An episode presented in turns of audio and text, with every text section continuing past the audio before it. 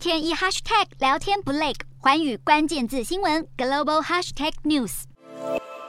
亚洲开发银行下修对亚洲地区的经济成长预测，对亚洲开发中国家今年的 GDP 成长预估从四月的百分之五点二调降到百分之四点六。当中对中国的预测从百分之五调降到百分之四，印度从百分之七点五降到百分之七点二，南韩也从原本的百分之三调降到百分之二点六。在全球经济饱受乌俄战争、粮食危机、原物料价格飙涨以及美国联准会激进紧缩等外部因素影响之下，亚银下修预测完全不出专家意料。亚银特别提到，中国最近的防疫风控让中国供应链受阻，进一步拖累亚洲开发中国家全区的成长动能。中国国家统计局近期也公布六月消费者物价指数 CPI，全中国六月 CPI 年涨百分之二点五，创下二零二零年八月以来新。高三十一个省份中有三十个省份六月 CPI 年增率上涨，然而上海却涨幅回落，主要是因为四五月上海封城造成 CPI 年涨幅扩大，六月才反而有回落现象。分析认为，中国的 CPI 年增率可能震荡上行，全年中枢可能升到百分之二点四，高点可能突破百分之三，甚至触及百分之三点五。不过，北京当局日前表示，有信心能让物价保持在合理区间，达成全年百分之三左右的 CPI 预期目标。欢迎收看李美轩综合报道。